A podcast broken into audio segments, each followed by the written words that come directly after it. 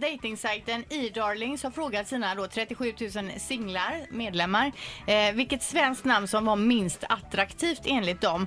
Och då visade det sig att Arne är det osexigaste namnet på killar och bland tjejerna så är det Rosmarie. Jaha.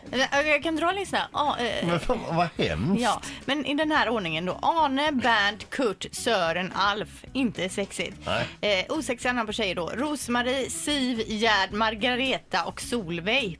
Det är lite mer äldre namn, så det är ju säkert de yngre som har svarat på det här kan man ju tänka då.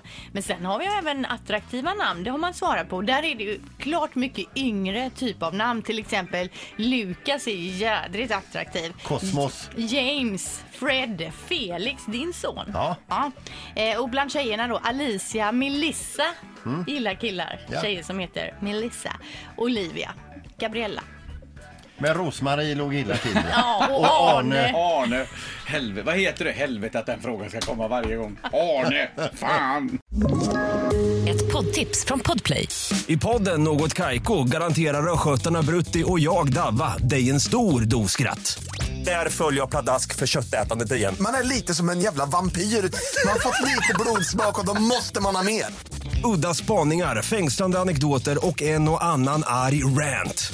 Jag måste ha mitt kaffe på morgonen för annars är jag ingen trevlig människa. Då är du ingen trevlig människa, punkt. Något Kaiko, hör du på Podplay. Därför arkadeinerna.